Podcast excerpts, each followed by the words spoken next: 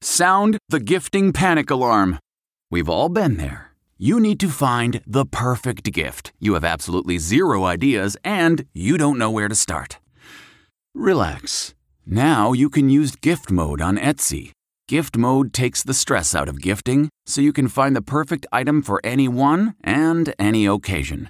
Just answer a few short questions about who you're shopping for and what they like, and Gift Mode gives you curated gift ideas based on hundreds of personas.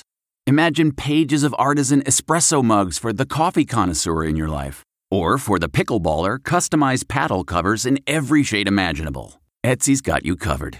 Need to find the perfect gift? Don't panic. Try Gift Mode on Etsy now.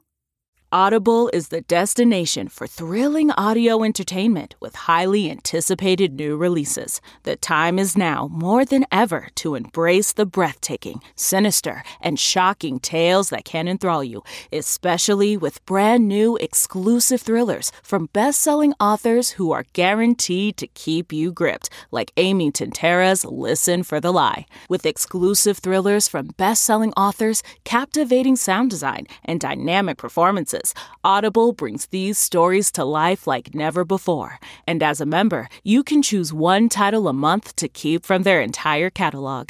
New members can try Audible free for 30 days. Visit audible.com slash WonderyPod or text WonderyPod to 500 500. That's audible.com slash WonderyPod or text WonderyPod to 500 500.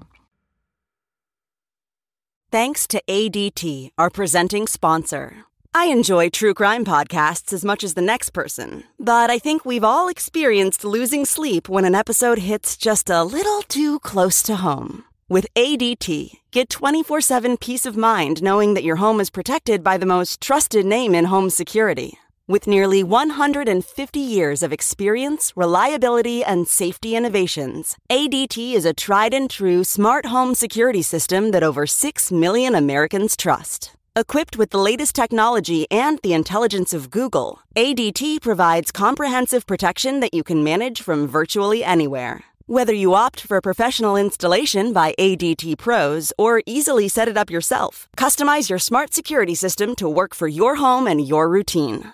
With Nest cams and doorbells, set up intelligent alerts so you receive notifications on what matters most. Your camera can tell the difference between a person, package, vehicle, and animal and will alert you when there's activity. When the most trusted name in home security adds the intelligence of Google, you've got a home with no worries. Go to ADT.com today or call 1 800 ADT ASAP. Google, Nest Cam, and Nest Doorbell are trademarks of Google LLC. ADT. Brilliantly safe. 60 Minutes. Coming up next. True story. A Seattle man went to bed with nearly 300 grand in his bank account. By morning, the money had vanished because of some identity thief. Can you imagine? What if some thief got to your life savings? Look, no one can stop all identity theft, but here's what I did. I armed my bank and retirement accounts with LifeLock Ultimate Plus. Yep, LifeLock's best just got better. LifeLock Ultimate Plus is the most comprehensive identity theft protection available, helping protect your identity, your bank and retirement accounts, credit cards, even the equity in your home.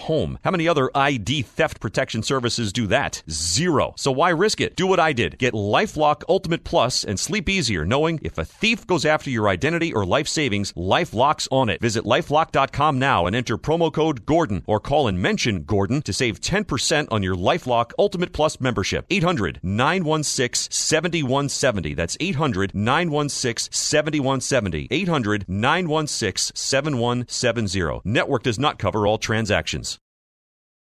Welcome to Play It, a new podcast network featuring radio and TV personalities talking business, sports, tech, entertainment, and more. Play it at play.it.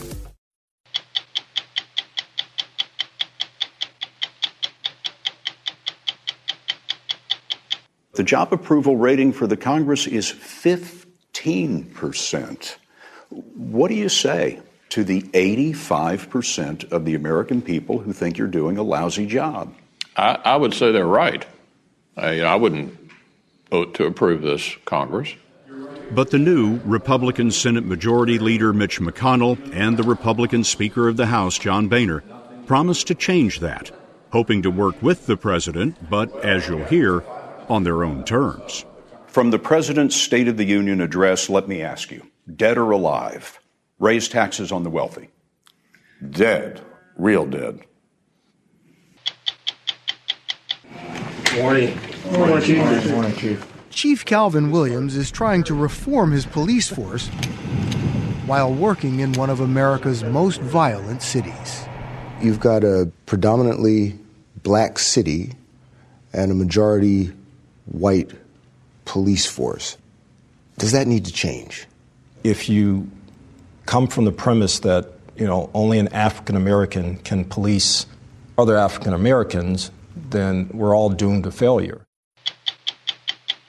Max, agent, make me rich. Thanks a lot. Li Na is one of the wealthiest female sports figures in the world. She's probably China's most famous athlete and an idol to young Chinese, not only because of her abilities, but because of the way she stood up to the Chinese system. I didn't care about the obstacles. I was just heading towards my goal. I'm Steve Kroft. I'm Lesley Stahl. I'm Morley Safer. I'm Bob Simon. I'm Bill Whitaker. I'm Scott Pelley. Those stories tonight on 60 Minutes.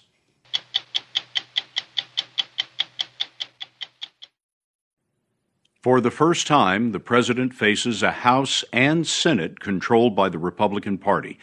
Two men will decide which part of President Obama's agenda becomes law. They are the Speaker of the House, John Boehner of Ohio, and the new Senate Majority Leader, Mitch McConnell of Kentucky. This past week, we sat down with them at the Capitol for their first joint interview since the big Republican gains in the midterm election. They had just heard the president lay out his vision. I have no more campaigns to run. My only agenda, I know because I won both of them. Um, what was your impression of the president's State of the Union speech? My first thought was it sounded like he was running for a third term. He seemed to have uh, completely forgotten or chose to ignore uh, the election last November. He was looking out at an audience that had 80 more Republicans in it than his first State of the Union. Mr. Speaker, I think your reaction to the State of the Union was written all over your face. It must be a hell of a thing to sit behind the president, knowing that 30 million Americans are watching you for an hour. Do you practice that scowl? Uh, no, I, uh, I stare at the back of the president's head. And my goal is to make no news. This is the president's night, and so I sit there and try to make no news. Although inside, I've got a lot of things rolling through my mind. Our deficits cut by two thirds, a stock market that has doubled, and healthcare inflation at its lowest rate in 50 years.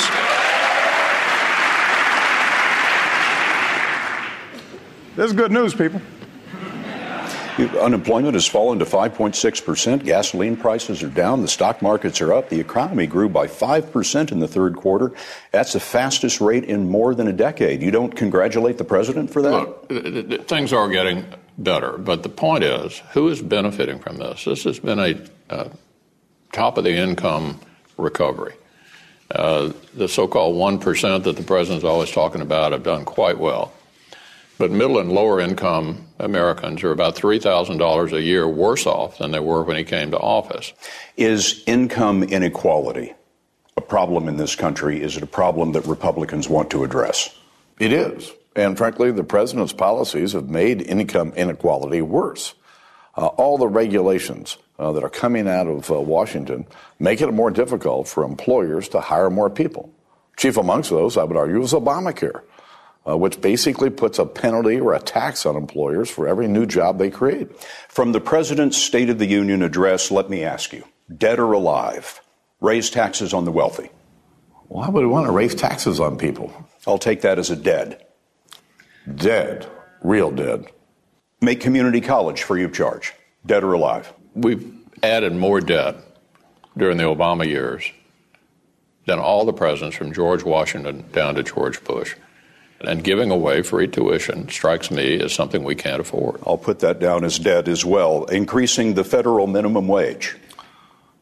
Bad idea. Dead. It's a bad idea. I've had every kind of rotten job you can imagine growing up and getting myself through school. And, and I wouldn't have had a chance at half those jobs if the federal government had kept imposing higher minimum wage. You take the bottom rungs off the economic ladder. Finally, dead or alive, tripling the child care tax credit for working families.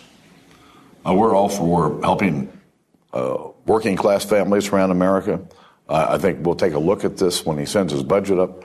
Uh, something that could be looked at in the overall context of simplifying our tax code and bringing rates down for everyone. I would just add trade. Um, virtually every Republican in the uh, in the audience the other night stood up and applauded when the president talked about trade. Speaking to folks at the White House the other day, they told us that one of the areas they thought there was a chance for progress is on infrastructure in this country, roads and bridges. What do you think? We agree. You know, the biggest problem we have is that the Highway Trust Fund, which is funded by gasoline taxes, continues to shrink as cars get more uh, and better mileage standards. And so uh, the money that's in the Highway Trust Fund isn't sufficient to meet the infrastructure needs of the country. You can fix that. You can raise the gas tax. Hasn't been raised in decades. Well, that's when the Democrats control the House, the Senate, and the White House. They couldn't increase the gas tax. Uh, we believe that uh, through tax reform, uh, a couple of other options that are being looked at, we can find the funds uh, to fund a long-term uh, highway bill. It's critically important to the country. The Republican leaders also told us they intend to take initiative on foreign policy. Will you pass additional sanctions on Iran to stop their nuclear program? I'm very concerned about uh, the Iranians, uh, the threat that uh, they could be developing a nuclear weapon. And I believe, and I think the, the House believes, that more sanctions, uh, if they don't come to an agreement, are in order. The president said in his speech that you will all but guarantee that diplomacy fails if you do that. I disagree with the president. Under the proposal we're considering, those enhanced sanctions would only occur if a deal is not reached.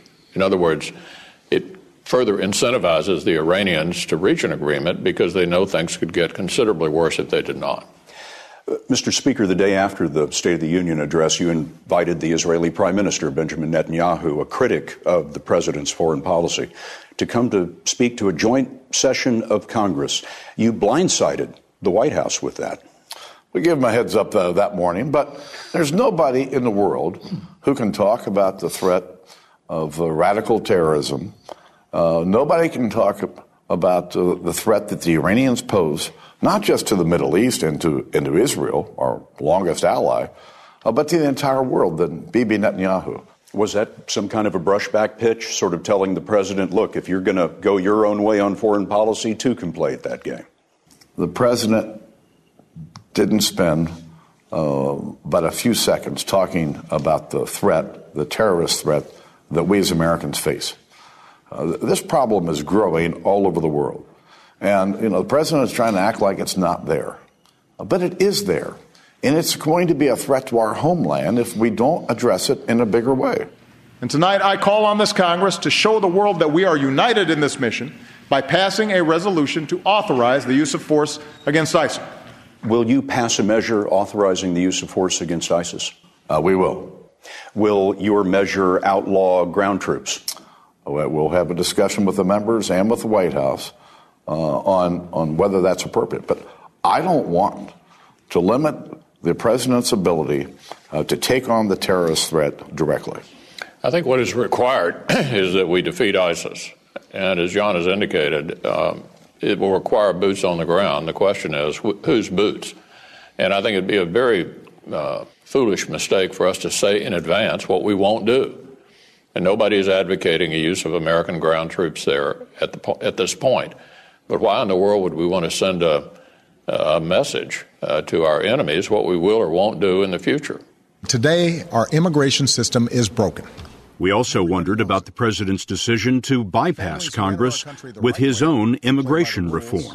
The president has temporarily protected about 5 million illegal immigrants in this country from deportation.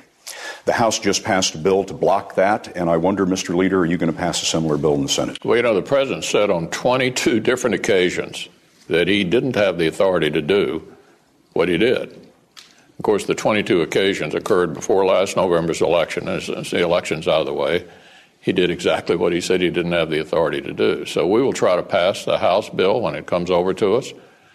Uh, and I think it'll uh, be vigorously supported by the vast majority of my members. He's going to veto that bill if it reaches his desk. Is that governing, just sending bills up to the White House that are going to get vetoed?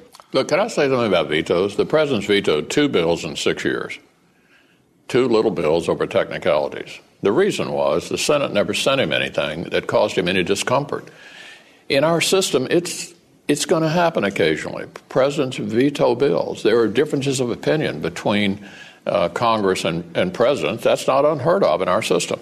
President Obama's job approval rating is 46%. It's pretty poor. But the job approval rating for the Congress is 15%. What do you say to the 85% of the American people who think you're doing a lousy job? I, I would say they're right. I, I, wouldn't vote to approve this Congress. Um, and from a Senate perspective, I can I can tell you the Senate has been essentially dysfunctional for four years. I mean, it's basically been shut down. And these guys on the House side passed lots and lots of legislation. It would come over to the Senate, and literally nothing would happen. I mean, absolutely nothing. Over the last two years, we sent 400 bills over to the Senate that never received action. Almost all of them passed on a bipartisan basis, never got considered. That's because, as you would expect, the previous Democratic Senate leadership used tactics to hamstring bills from the Republican House. Now, with both chambers in Republican hands, McConnell says more bills are going to get a vote. Critics uh, have often said, and this stings the president, that he should do more to reach out to Republicans, invite them over to the White House, have them over for dinner, play golf with them, that sort of thing. But Many people don't realize that Republicans turn down those invitations because they, t- they tell the White House they can't be seen with the president.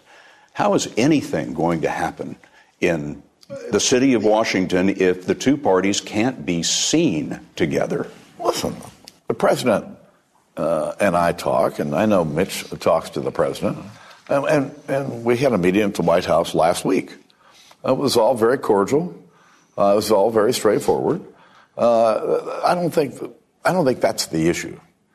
You know, the president could have at the State of the Union just put out an olive branch, could have taken just a little bit different tone.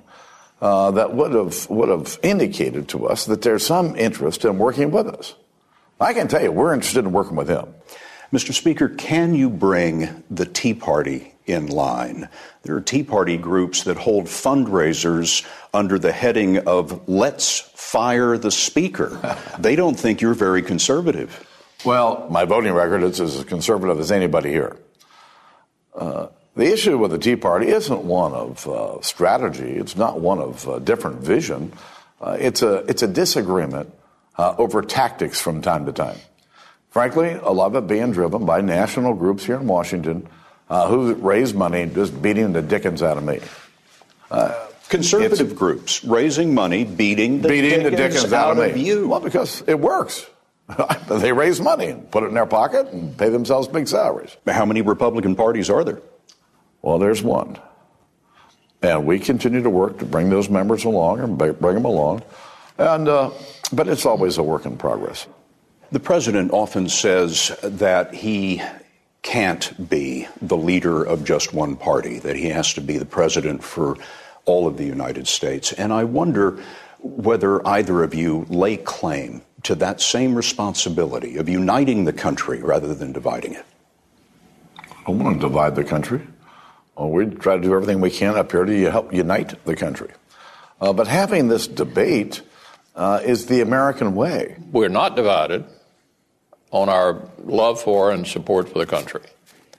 We have very different views, as Adams and Jefferson did, about what America ought to be like. And we resolved that through the democratic process. And uh, so I would not view with alarm the fact that there are robust debates going on in Congress over the future of this country. 60 Minutes, coming up after this short break.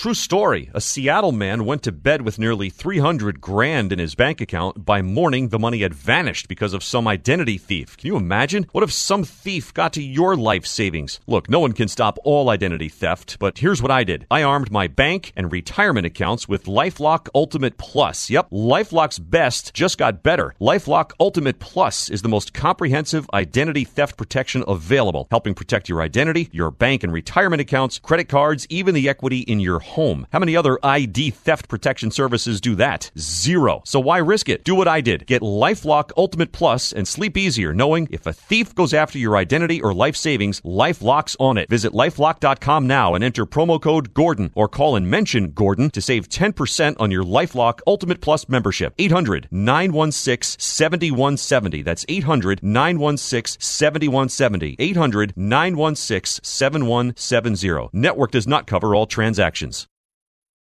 Welcome to Play It, a new podcast network featuring radio and TV personalities talking business, sports, tech, entertainment, and more. Play it at play.it.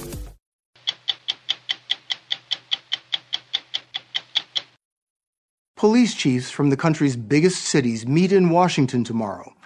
It comes at a time of crisis for policing in America. First, there were the deaths of unarmed black men at the hands of white cops in Ferguson, Missouri, and in New York City.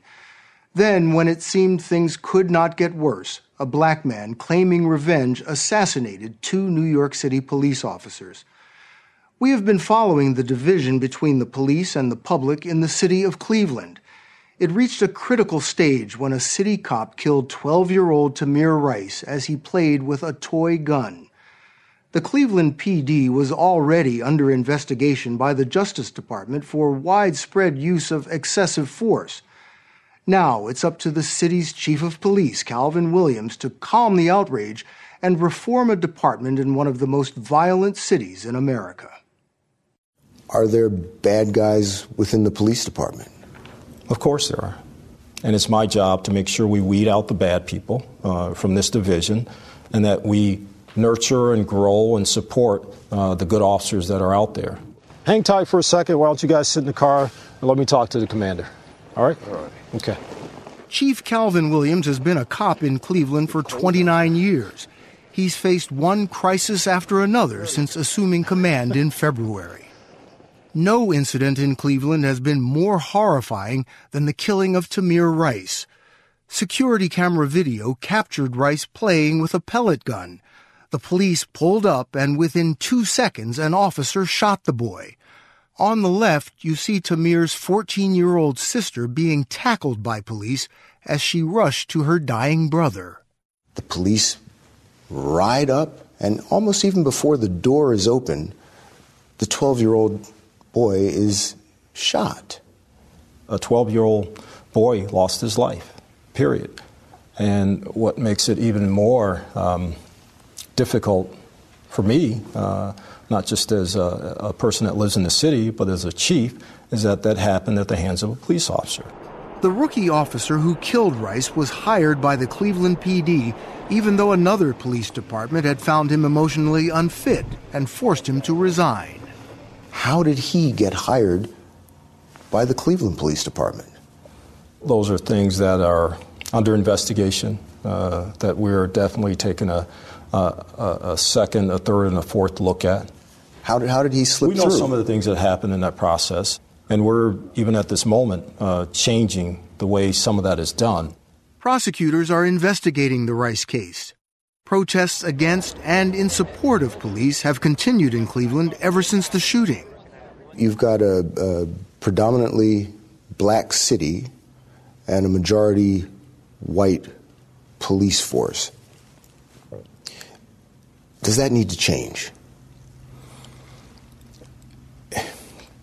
Diversity is always, um, always at the forefront of uh, what I'm trying to do in the city.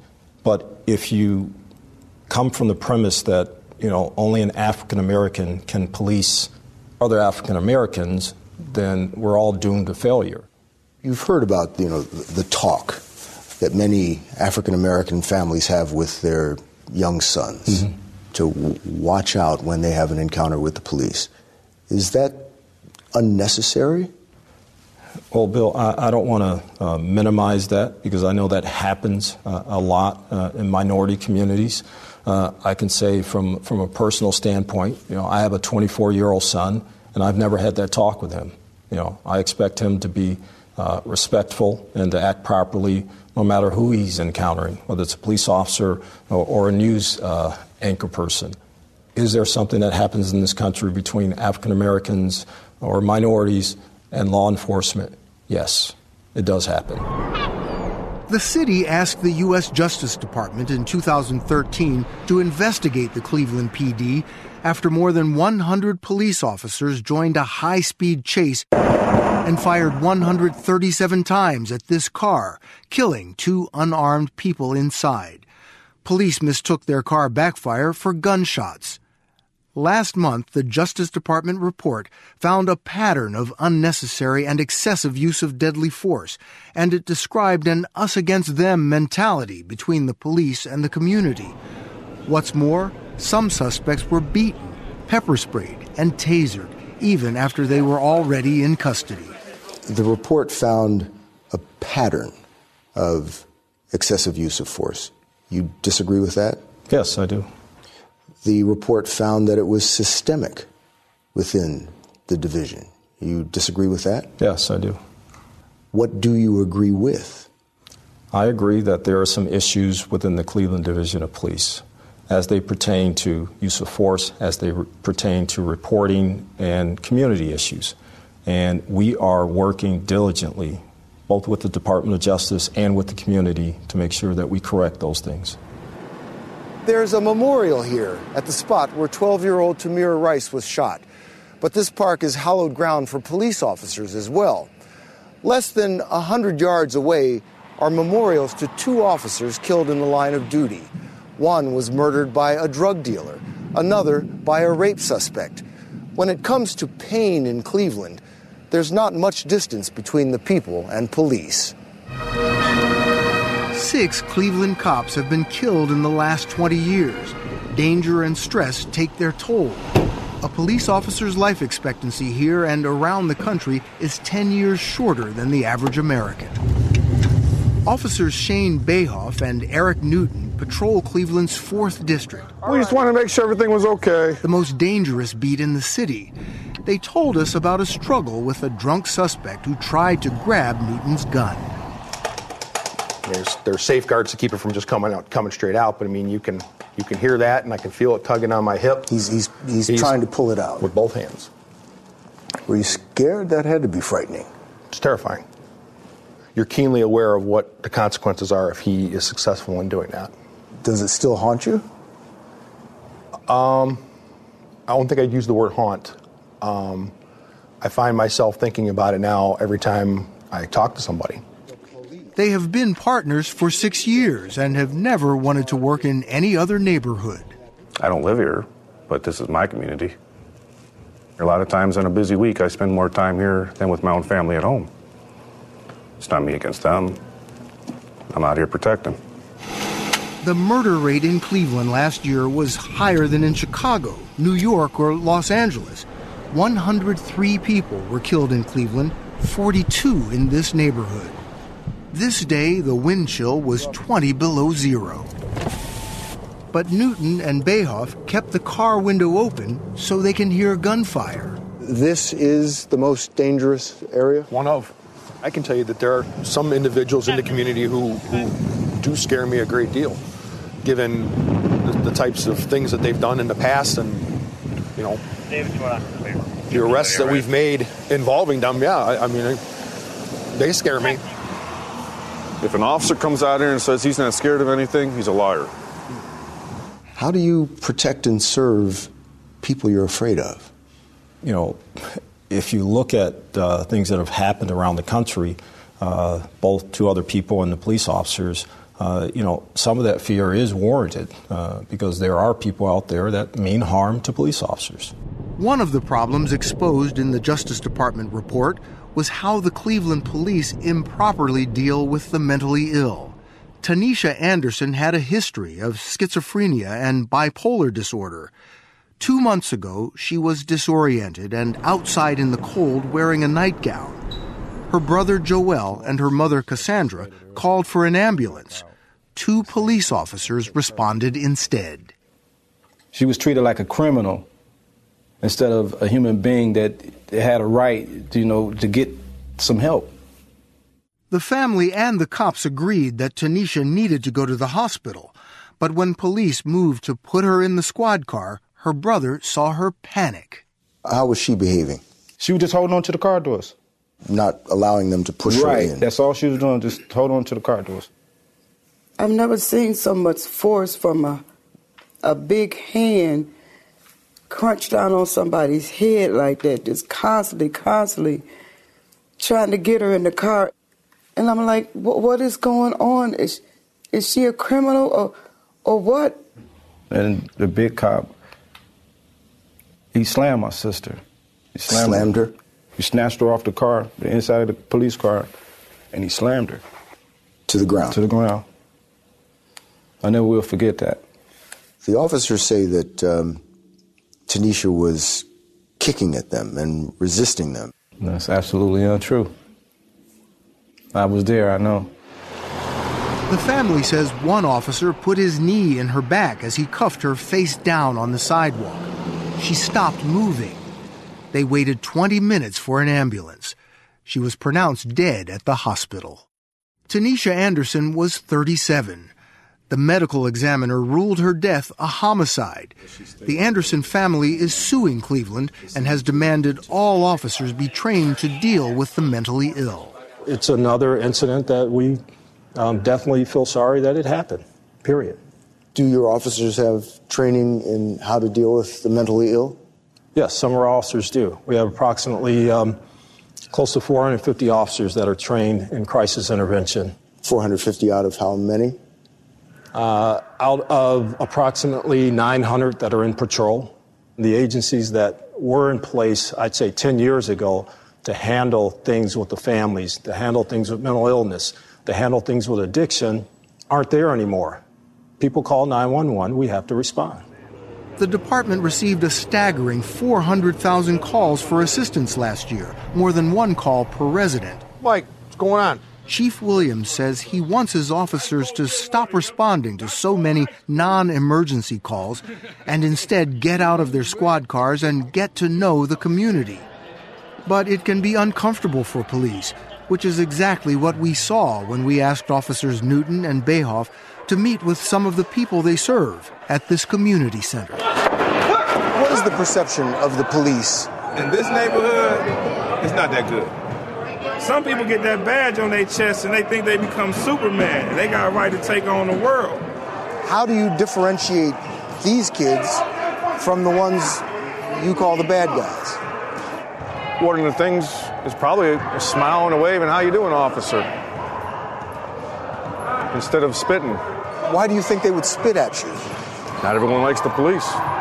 It seems like every time a young black man is involved, they shoot first, ask questions later. Me and my partner have arrested hundreds of gun arrests. Neither one of us have ever fired a gun at anybody. Eric, you've been kind of quiet here. I'm not listening. what are you hearing? More communication. I've never encountered a situation that couldn't benefit from more communication. The Justice Department is insisting on reforms, including new rules on the use of deadly force and faster ways to discipline bad cops. Unfortunately, it takes time. You know, I, I, I for one, would love to be able to wave my magic wand and have this change tonight. Morning. After spending four days with Chief Williams, you get the sense that he's disgusted, even furious, that the actions of some of his officers have so badly damaged the reputation of the department he's risked his own life for. I've had people actually trying to take my life on four separate occasions, and I survived that. I can give you a whole list of officers attacked with deadly weapons that survive and, and don't end up using deadly force against that person. What's at stake here? Everything. For, for Cleveland? Everything. Everything's at stake. I mean, I, I, talk to people every day that say, We support you, and we know you have a, a difficult job to do uh, with the Division of Police, but we know in the end this police department will be better. And if that's not the case at the end of this, then I failed at my job, and I, I hate to fail.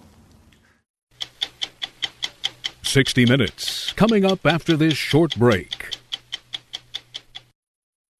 Do you want to learn how to steal customer credit card information from major retailers so you can buy anything you want? Well, we can't help you with that. But among the many IT problems we solve, Barracuda's award winning firewalls prevent hackers from taking your valuable data to the bank. Reclaim your network like 150,000 other businesses have. To learn more about protecting customer data and your reputation, visit barracuda.com slash firewalls. Welcome to Play It, a new podcast network featuring radio and TV personalities talking business, sports, tech, entertainment, and more. Play it at play.it.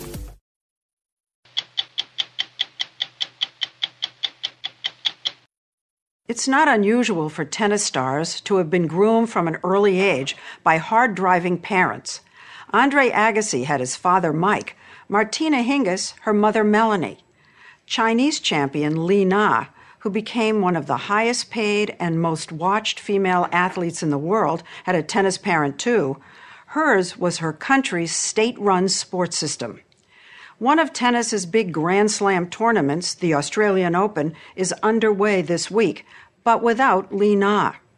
After she won last year, she hung up her racket, leaving the sport after a remarkable career. Remarkable not just because she won two Grand Slams, but because she stood up to the Chinese authorities to win some freedom.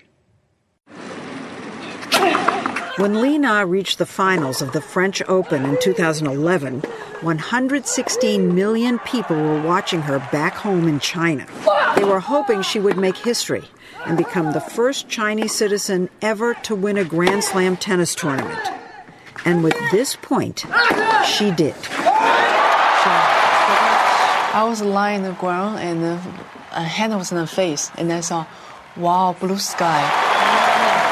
And I tried to cry, but I cannot because it's so exciting. It was the crowning achievement of her career up to that point. But she had barely lowered the trophy when she was accused of being ungrateful by failing to properly thank her country for making the victory possible. One headline called it China's victory. They felt that the country had put so much money and effort into training you, that it was their victory.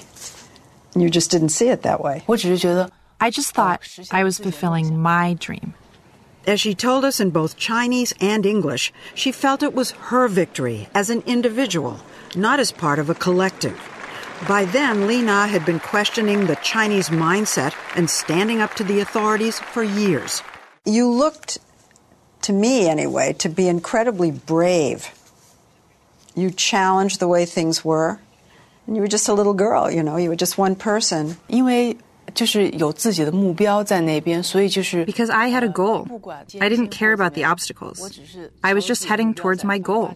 She inherited the goal from her father, who had enrolled her in China's sports system at an early age, hoping she would follow in his footsteps and play badminton. She wasn't very good, and a coach suggested she try tennis. Did your parents even know what tennis was? No. No. I remember my parents used to call it fuzzy ball. They didn't even call it tennis. Because back then, not many people in China knew about tennis.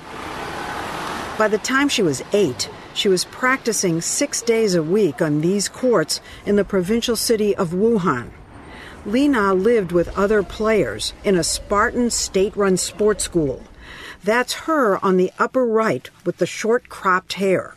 You look like a little boy. Yeah. Did that bother you? No. What did bother her was the constant stream of criticism from her childhood coach, Yu Liqiao, seen here grabbing her arm. The way she speak, everyone thinks she pretty angry, you know. Yeah. Yeah, so I was like scared. She was always making you feel you weren't good enough. Yeah. Push me a little bit. You hated her. Yes. the coach's brutal method was hardly unusual in the Chinese sports system, which was modeled on the Soviet Union's. To this day, China operates a vast network of sports academies that have been criticized for overtraining their young athletes, causing psychological stress, and providing inadequate education. At 15, Li Na became the youngest person ever to win the National League singles finals. But she was lonely and depressed. Her father had died, and her mother had fallen deeply in debt. The one bright spot in her life was a romance with a fellow player on the provincial tennis team, her mixed doubles partner and future husband, Jiang Shan, aka Dennis. Did you have to keep it secret? in the beginning? No secret for everyone. I think maybe only the coaches. Yeah, yeah. only the coach. Yeah, only the coaches. so you did have to keep it secret from the coach. No, no I think the coach didn't ask, and we didn't answer. Yeah, yeah. but as time went on, Li Na started feeling bullied by the sports system. During this ceremony in 2001, the official who placed the medal around her neck slapped her after she came in third. A few months later, Li Na quit walked away from tennis altogether. But the tennis authorities begged her to come back, so a year and a half later she returned and her career took off. At the 2008 Olympics in Beijing, she upset Venus Williams in the quarterfinals. And the crowd went wild. She was popular. Fans liked her. She wasn't like other typically stoic Chinese athletes. When she lost a big match, you knew it hurt.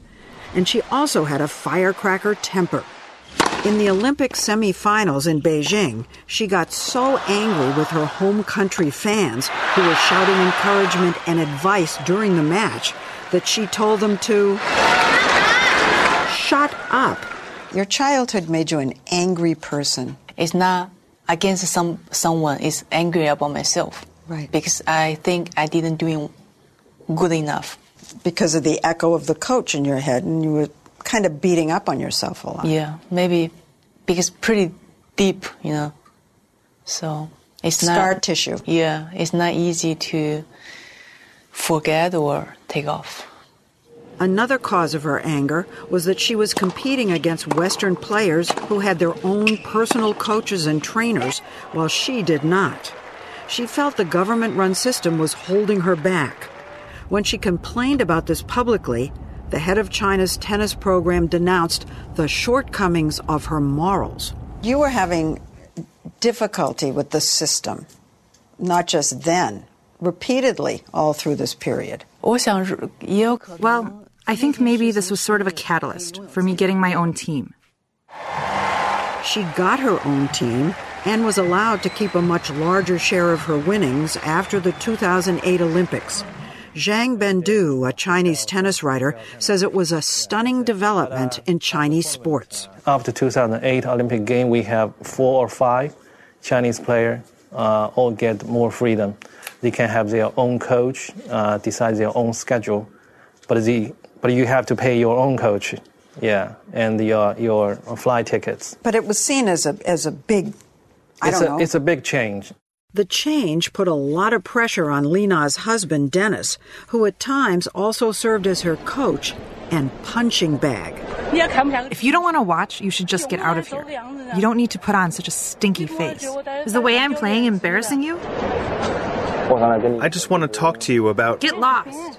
And in her post game interviews, Dennis became the butt of her jokes. Because I didn't have a good evening last night, my husband sleep like like this, you know. You know, sometimes I just make the joke. Did you take it as a joke? Mm. I don't want to answer that question. During one very difficult period, Dennis left her, and Li Na was devastated. They reconciled and have been inseparable ever since, even making TV commercials together. The extent of her popularity in Asia is hard to overstate. Li Na has more than 20 million followers on China's social media. Time magazine named her one of the 100 most influential people in the world, and Forbes named her the second highest paid female athlete. If she hadn't fought for more freedom, she would have to have given 65% of her income to the state. Last year, she made an estimated $24 million, and she very publicly thanked her agent. Max, agent, make me rich. Thanks a lot. Advertisers see her as a way into the lucrative Chinese market. Her sponsors include Mercedes Benz, Rolex, and Nike. Her ad campaigns are aimed at Chinese youth who are attracted to Li Na's feistiness and courage. I think uh, young people love her because not only she can win the champions, but also uh, she dare to say no to the system. She dared to get out of the system. After her victory at the French Open in 2011, she fell into an awful slump. She hired Argentinian coach Carlos Rodriguez to get her back on track, and he told her she needed to strike at the source of her anger. So Li Na met with her old nemesis, Coach Yu, and told her how her coaching methods had hurt her. So, was there a release for you in, in being able to tell her and looking her in the eye? Well, after that, this burden was gone. Carlos knew what to do.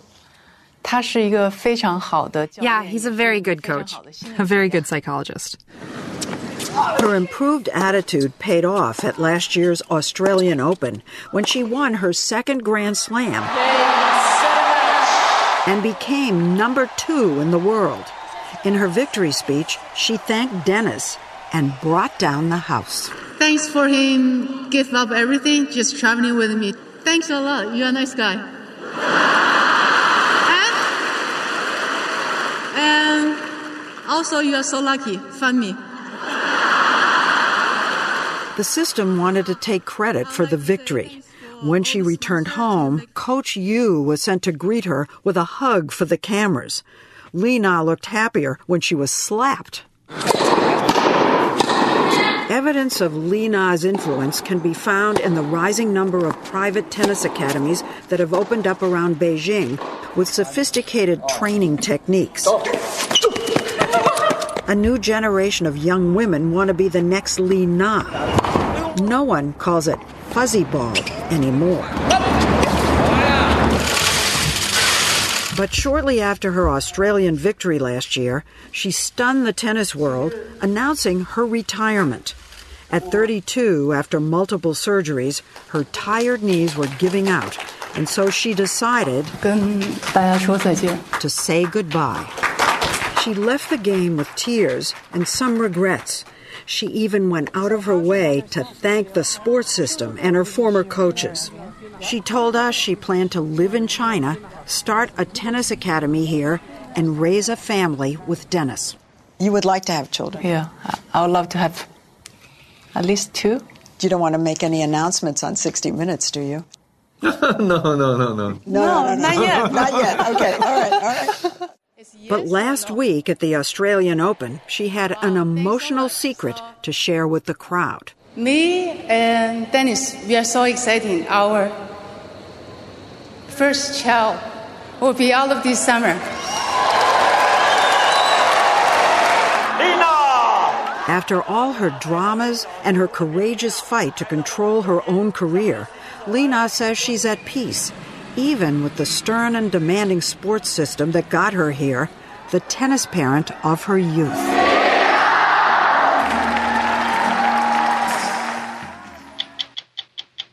I'm Lesley Stahl. We'll be back next week with another edition of 60 Minutes. Listen to the 48 Hours podcast for shocking murder cases and compelling real life dramas from one of television's most watched true crime shows. Go behind the scenes of each episode with award winning CBS News correspondents and producers in Postmortem, a weekly deep dive. Listen to 48 Hours wherever you get your podcasts. The Hargan women seem to have it all. From the outside looking in, we were blessed. My mom was amazing. But as detectives would soon learn, there was a lot going on inside the Hargan household. Ashley and I have been calling my mom and the house and Helen. No one's answering. 63 year old Pamela Hargan gunned down in her own home. Her youngest daughter, Helen, lay dead upstairs. Patrol, when they arrived, assumed or thought that there might have been a murder suicide. But for the detectives on the scene, there were things about the scene itself that were concerning to us on day one. Who would want to kill their mother and their little sister? There is no boogeyman here. It is exactly who we think it is. I'm Peter Van Sant from 48 Hours. This is Blood is Thicker The Hargan Family Killings. Listen to Blood is Thicker The Hargan Family Killings starting May 8th, wherever you get your podcasts. It was the biggest scandal in pop music. The stars of Milli Vanilli, the Grammy-winning multi-platinum R&B phenomenon, were exposed as frauds. But none of this was their idea. So whose idea was it? Enter German music producer Frank Farian. He saw the success of acts like Michael Jackson and Prince, and he wanted in, no matter the cost. So he devised the perfect pop heist two once in a lifetime talents who were charismatic, full of sex appeal, and phenomenal dancers. The only problem? They couldn't sing. But Frank knew just how to fix that. Wondery's new podcast, Blame It on the Fame, dives into one of pop music's greatest controversies and takes a never before heard look at the exploitation of two young black artists. Milli Vanilli set the world on fire, but when the truth came out, Rob and Fab were the only ones who got burned. Looking back now, it's hard not to wonder why did everyone blame them and not the man pulling the strings? Follow Blame It on the Fame, Milli Vanilli, on the Wondery app or wherever you get your podcasts. You can binge all episodes of Blame It on the Fame early and ad free right now by joining Wondery Plus.